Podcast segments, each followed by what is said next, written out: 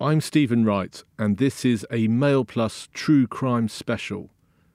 An interview with the son of the former head of the armed forces and D Day hero, Field Marshal Lord Bramall.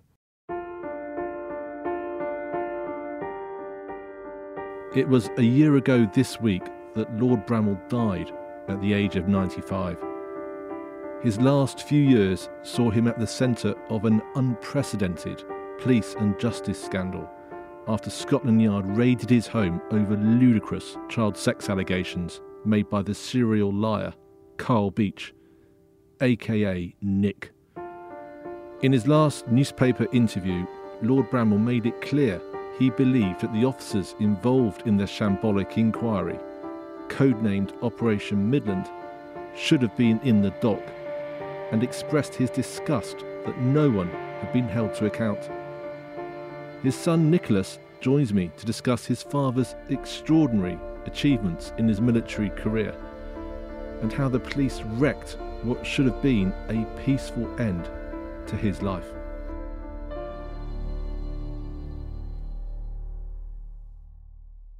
Thank you for joining us on this Mail Plus True Crime podcast, Nick.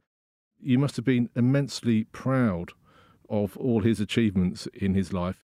He died a year ago this week, an old Etonian, D Day hero, former head of the army, ex head of the uh, armed forces, and someone clearly Her Majesty the Queen held in the highest respect. How would you summarise his achievements and how you saw that as his son? His achievements were uh, quite extraordinary. I mean, from his school days when he was a, a bit of a star. He was a very talented sportsman. Uh, he then went on to uh, he joined the British Army, landed on the beaches of Normandy uh, on Juno Beach, fought through the war, was wounded twice, won a military cross, uh, then commanded every echelon of the British Army, going on to become Chief of the Defence Staff, the professional head of the British Army. But amongst all his achievements, and they were that was any part of it, he was a he was essentially a very modest man and a very down to earth individual. Uh, he was a very good father to my sister and myself, but he was sort of in some ways an ordinary man who had an extraordinary career. And I guess that, that to the people listening to this podcast makes it even more extraordinary that his home should be raided and he suffered the indignity of being interviewed for nearly two hours over completely bogus sex abuse allegations, that that should happen to him. Yes, I mean, there, there was nothing that led anyone to believe that, that this might happen. I mean, this came out of the blue. Uh, a knock on his door uh, one morning at 8 o'clock. Two police officers. Uh, Dad, I think, thought it was a security issue. He invited them in. They said, I'm afraid there's been a complaint made against you by somebody. They wouldn't tell him who, 40 years ago. Uh, we've got a search warrant to search the house. And in came 20 men, plus, I think, in white overalls and they went through the entire house. Uh, my mother, who was dying of Alzheimer's, uh, was being sort of shunted from one room to another. My sister was asked whether we were happy that he, could see his great grandchildren without uh, somebody being present. Then they left. Uh, I think they took a, a speech from that he made to cadets at Sandhurst and something to a general who was strangely also called Beach. And then he heard nothing for about two months, despite you know many attempts by his lawyer to find out exactly what he'd been charged with. So I think he was dumbfounded, really, as anybody would be, because you know once these allegations are out there, they're very difficult to claw back. And it really did overshadow his last few years, didn't it? It was very upsetting for him. It did because he'd had, uh, I think, what many people would describe as a, a charmed life. He'd he'd stepped on a mine that didn't go off. He'd, as I say, gone right through every echelon of the British Army. Uh, he was well liked, and this came really out of the blue. nobody can be accused of anything worse, really, in life. You know, this is about as bad as it gets. And the police made no attempt to uh, be uh, sympathetic about this. You know, they they raided his house with sort of battering ram insensitivity, and being in a small village, this was very quickly out in the public domain. You know, I think if you and I uh, saw that someone's house had been raided by 20 officers, we'd think, well, there must be something in it. And of course, it turned out that because there was absolutely not one shred of evidence against him or all those other poor, unfortunate people who were accused as well. How did you feel as his son about what had happened, the allegations made against him? I imagine you were as certain as could be that there could be nothing in this, but you must have felt so upset, Nick. Well, I was. I was, I was also rather perplexed. You know, there was there was absolutely no history of this at all. So I assumed that they'd made a mistake, or but they were so persistent with this. This went on for you know two years really. His name, with others, was plastered across every paper in Britain. Months before your dad's home was raided, synchronised raids with the homes of Harvey Proctor, the ex Tory MP, and the homes of the recently deceased uh, former Home Secretary Lord Brittan. Just months earlier, a senior Scotland Yard officer had said Nick's allegations were credible and true. They'd made their minds up in advance about the strength of the evidence, hadn't they? The police of all organisations must know that people come forward with testimonies that are false. I mean, their job is to look at the evidence. And nobody, I don't think, made any inquiries into Dad's background. I mean, did he have a sort of reputation for this sort of thing? Or there, you know, was there anything in his past? And of course, there wasn't. And um, the police should have made it their business to find out. I'm going to make a sort of confession here myself. I mean, I've been a crime reporter, writer, editor for the Daily Mail for 25 years. But before Operation Midland, I didn't know of your dad, much to my shame, given all his achievements. It is a real tragedy, or a further tragedy in all this, that many people wouldn't have known about your dad and his unbelievable achievements to our country but for Operation Midland in view of that, can you talk through in more detail what he did in Normandy, for example, the start of his military career? Because he was a very young man, wasn't he? He was. He left school and he joined the 60th Rifles, the King's Royal Rifle Corps, and he joined as a rifleman. So he, he was a, an old Etonian mixing with men mainly from London, Cockneys, uh, which I think stood him in. He always said stood, stood him in very good stead because he learned how to sort of, you know, talk to and work with people who were completely different to him. He then landed on D-Day, well, the evening of D-Day, I think, going into the morning of D-Day plus one as a lieutenant. So he was a platoon commander with much older and uh, you know battle hardened men in his company, and he always uh, talks about his headmaster uh, taking him into his study after a, a, game of rugby and saying, "Bramall, you funked that tackle." And he said when he landed on D-Day, you know, he was absolutely determined that he wasn't going to let either his men or himself down.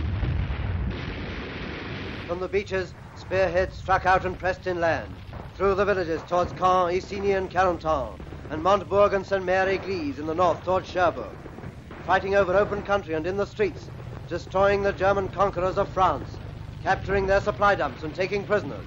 Airborne units fought an engagement here close to the gliders in which they had landed. He was wounded in the battle for Caen and then brought home. He then came back um, and uh, won the Military Cross, was wounded again, and also stood on a, a shoe mine, a German mine, which uh, failed to detonate. So, you know, he had a quite an eventful war. Uh, and then at the end of the war, he volunteered to go out to the Far East and actually saw uh, Hiroshima after the bomb had been dropped. And I think war had a lasting impression on him and his future career. He was proud, I would imagine, of his achievements in World War II. Uh, yes, I mean, he didn't talk much about, like so many soldiers, you know, that if they've experienced pretty horrendous things, and he um, he saw the carnage at the Falaise Gap, and he had his, I think, company and platoon commander killed next to him. So, you know, a lot of these old soldiers don't talk too much about it. I think he, he talked more about it as he, you know, in his latter years. After the war, he shot up the ranks, didn't he? So he commanded every, as I said, every echelon of the British Army from a platoon commander, company commander, battalion commander, and then through brigade, division, army, and then eventually the head of Britain's armed forces. In 1982, the Falklands War, your dad was head of the British Army then as well. Yes. Do you recall that time? Because it was a dramatic but also a very worrying time, wasn't it, in terms of the safety of our troops?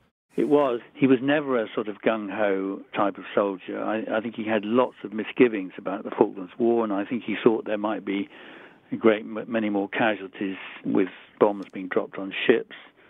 He was always had the well-being of his men at the core of his being, and I think he he recognised this could be a very close-run thing.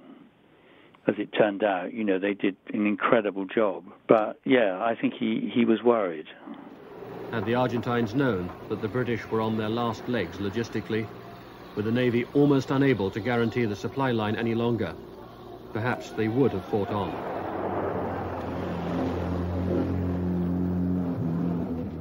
Instead, suddenly it was all over.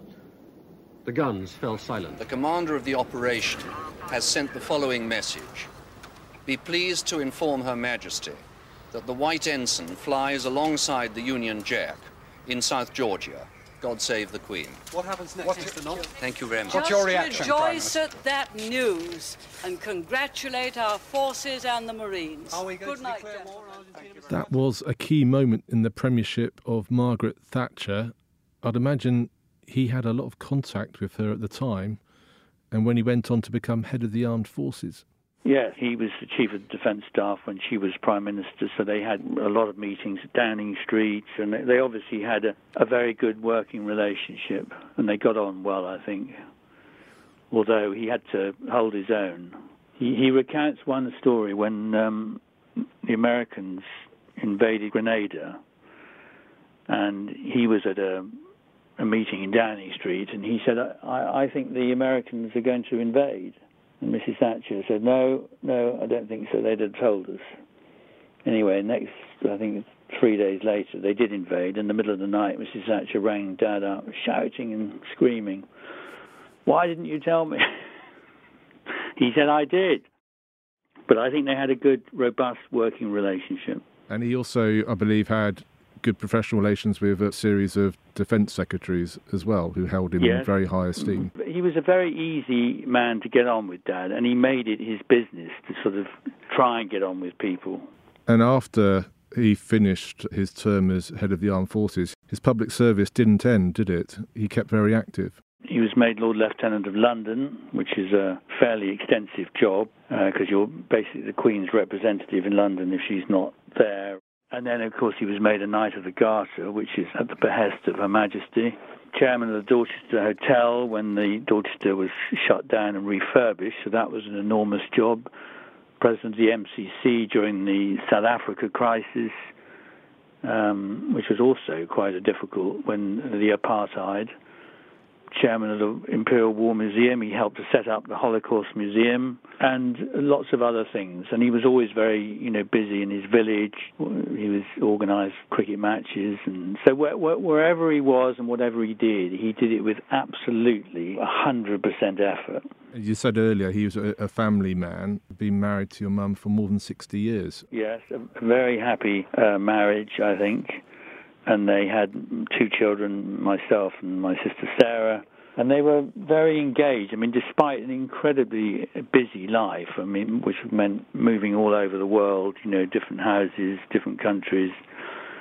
Uh, he was always interested, and we got on despite being quite different in many ways. And we had our moments, but we, by and large, got on well. He had a great love of cricket, and he he gave that to me, and we used to go to Lords quite regularly together. Uh, so I'm very grateful for that. Nobody's above the law, Nick, in our country, or certainly nobody should be above the law. But the decision of the police to raid your dad's home and interview him under caution is a national scandal, in my opinion, along with the, uh, the raids on the other suspects' houses. I say suspects, quote unquote.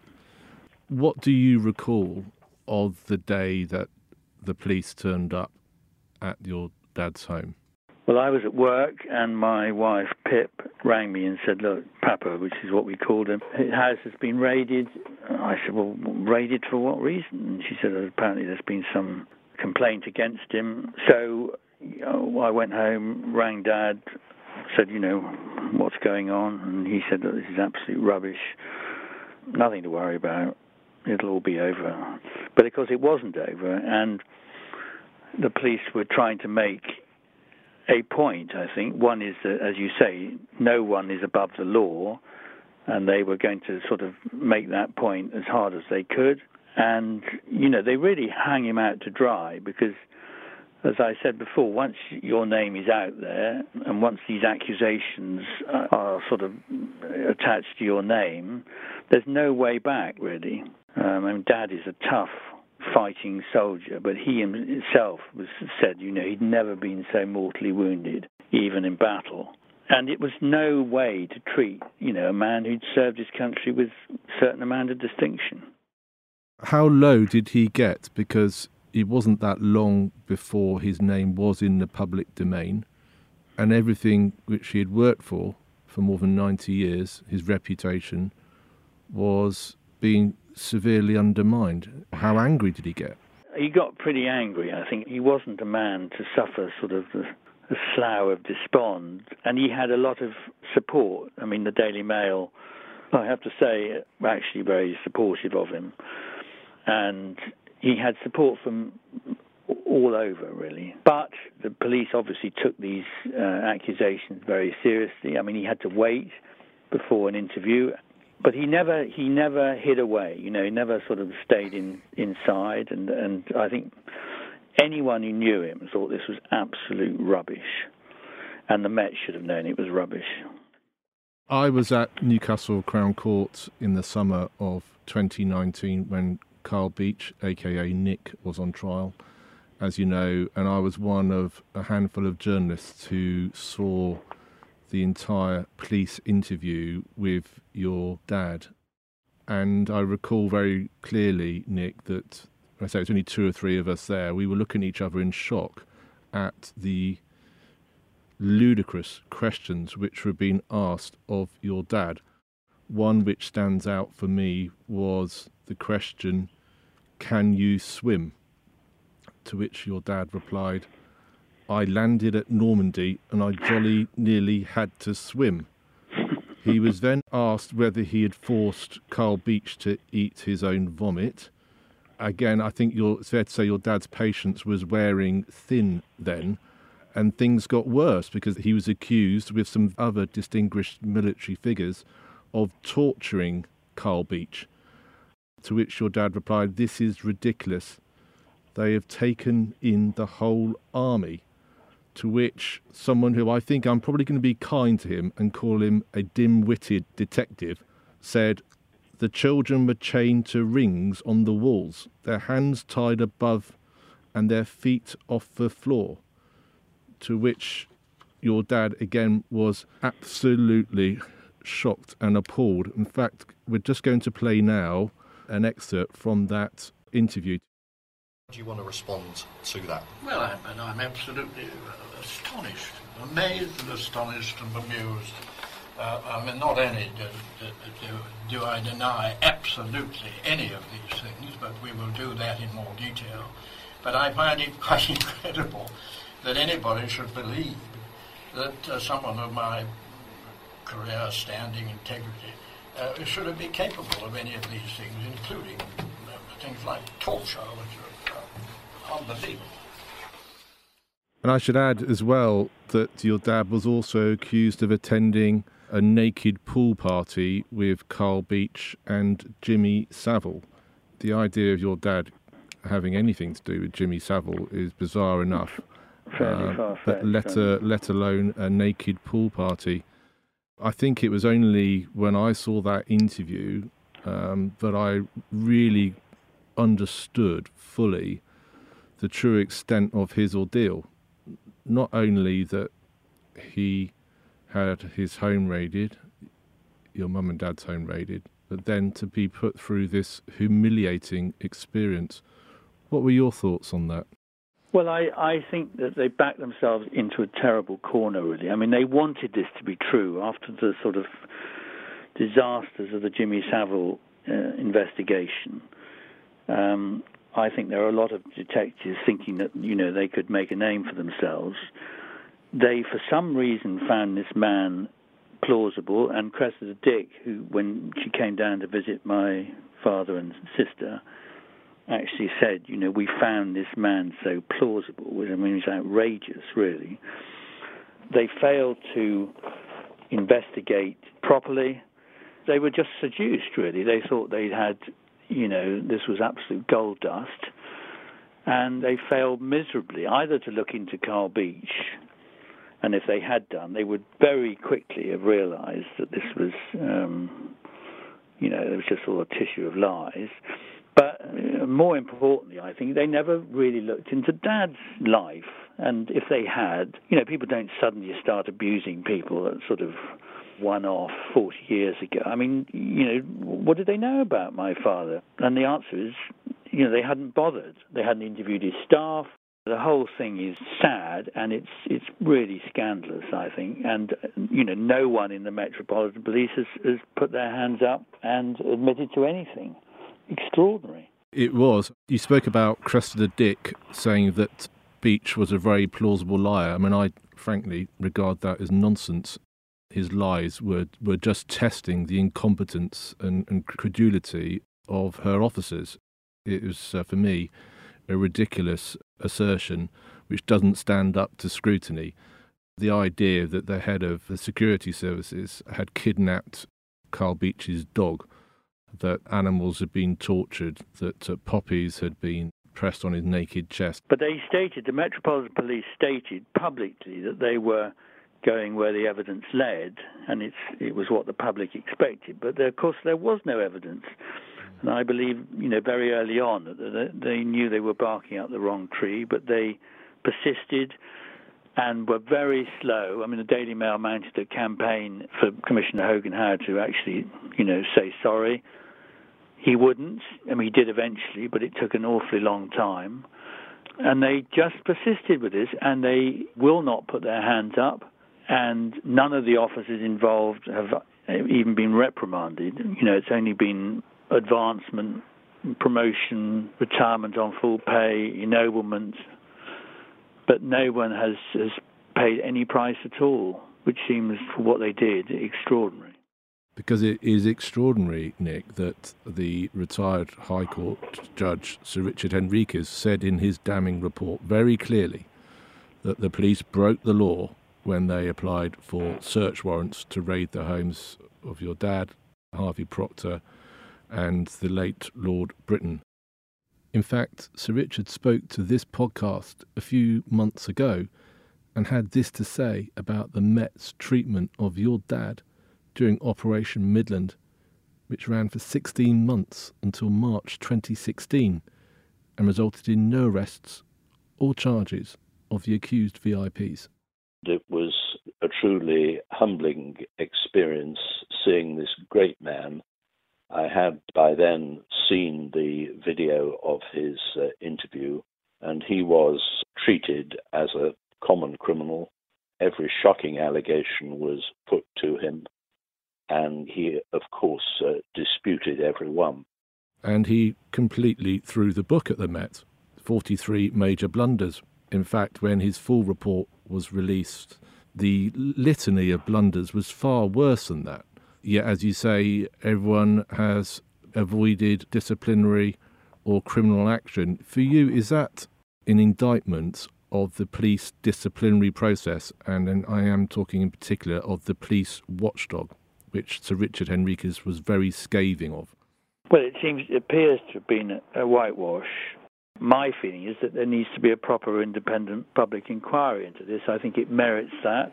Men who have served their country with great distinction have been put through the worst possible ordeal. I mean, Harvey Proctor, who I've spoken to a number of times, I mean, it's uh, quite appalling what he's been through. And, you know, the police just keep saying, well, you know, no one behaved inappropriately. They were just doing their duty. They might have got the odd thing wrong, but it is a, a national scandal, I think. By the time that Beech was convicted of perverting the course of justice and other offences, including being a paedophile, in the summer of 2019, your dad had received £100,000 compensation from the Met but as your dad's lawyer, Drew Pettifer, said outside Newcastle Crown Court, it wasn't just about the money. He was very concerned, as you'd expect, someone with such a reputation, how it would impact upon his legacy. And instead, as I referred to in court, when his descendants um, research about him, instead of finding all the good things that he did and um, all the service he gave our country, he'll forever be linked somewhere on the internet to these horrible, baseless um, monstrous allegations.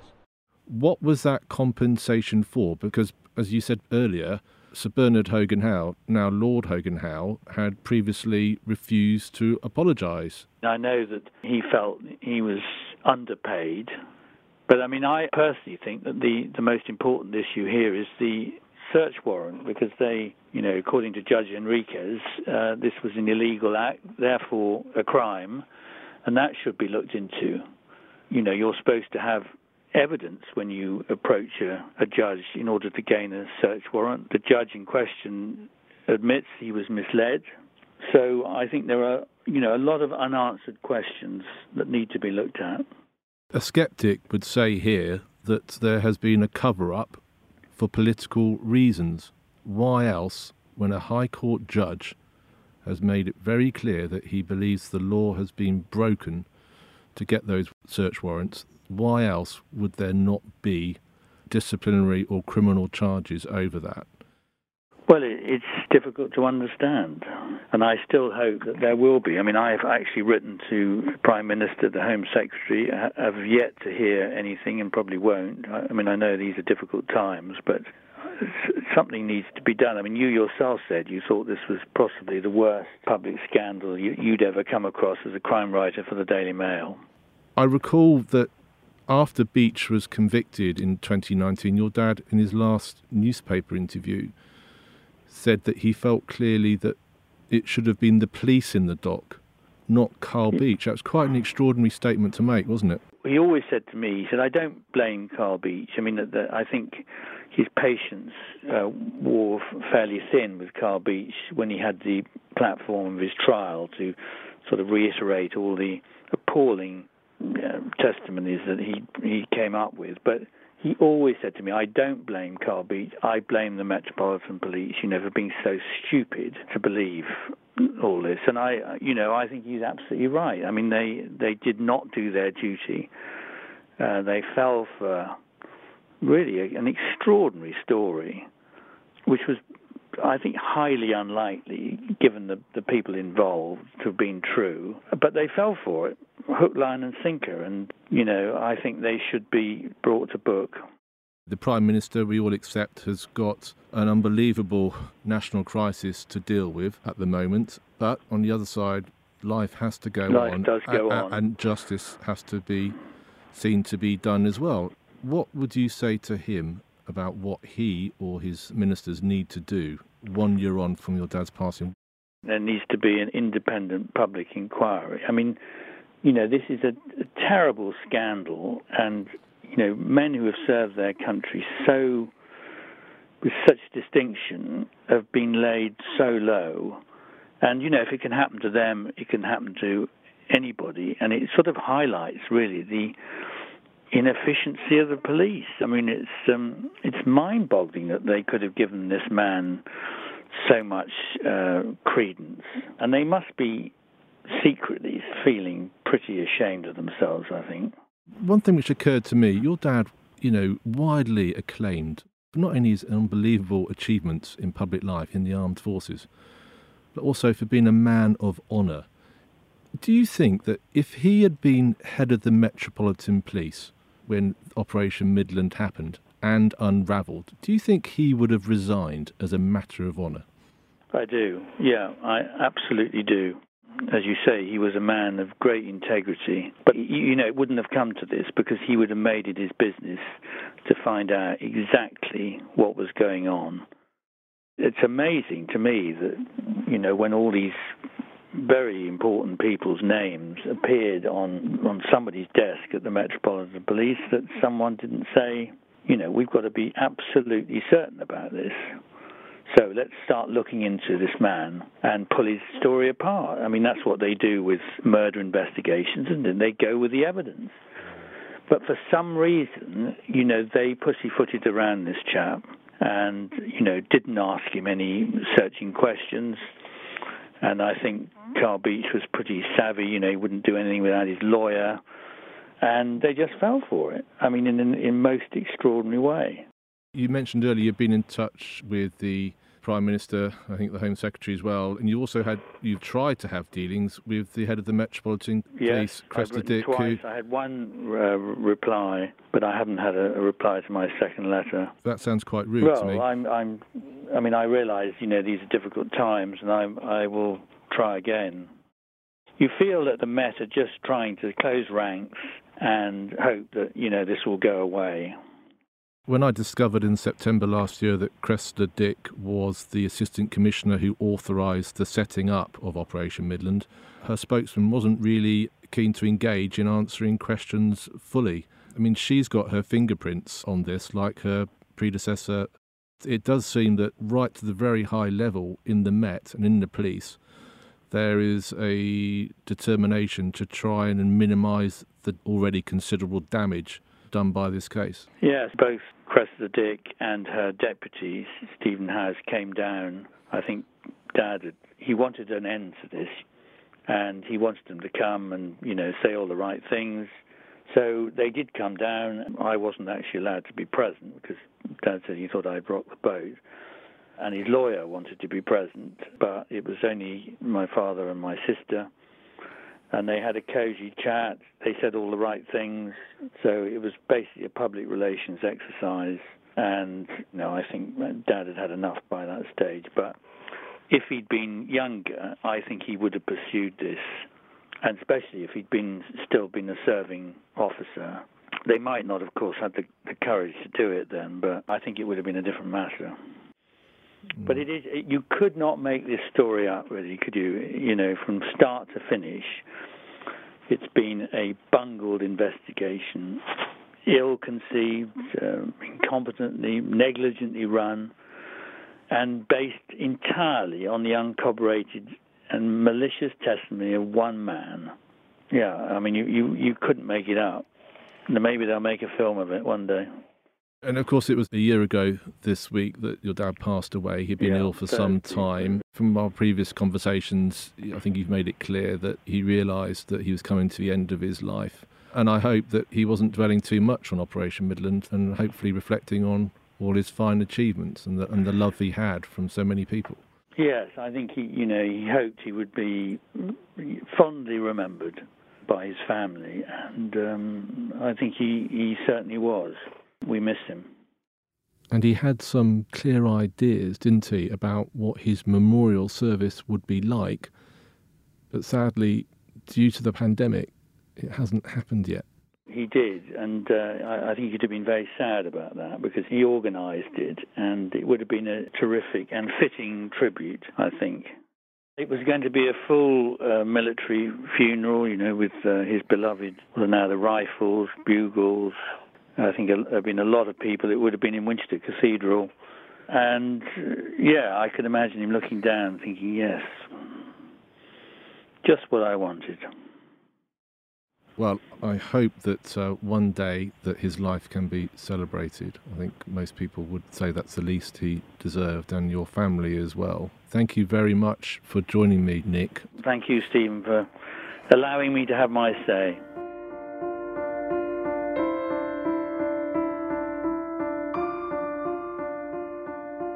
You've been listening to a Mail Plus True Crime Special with me, Stephen Wright.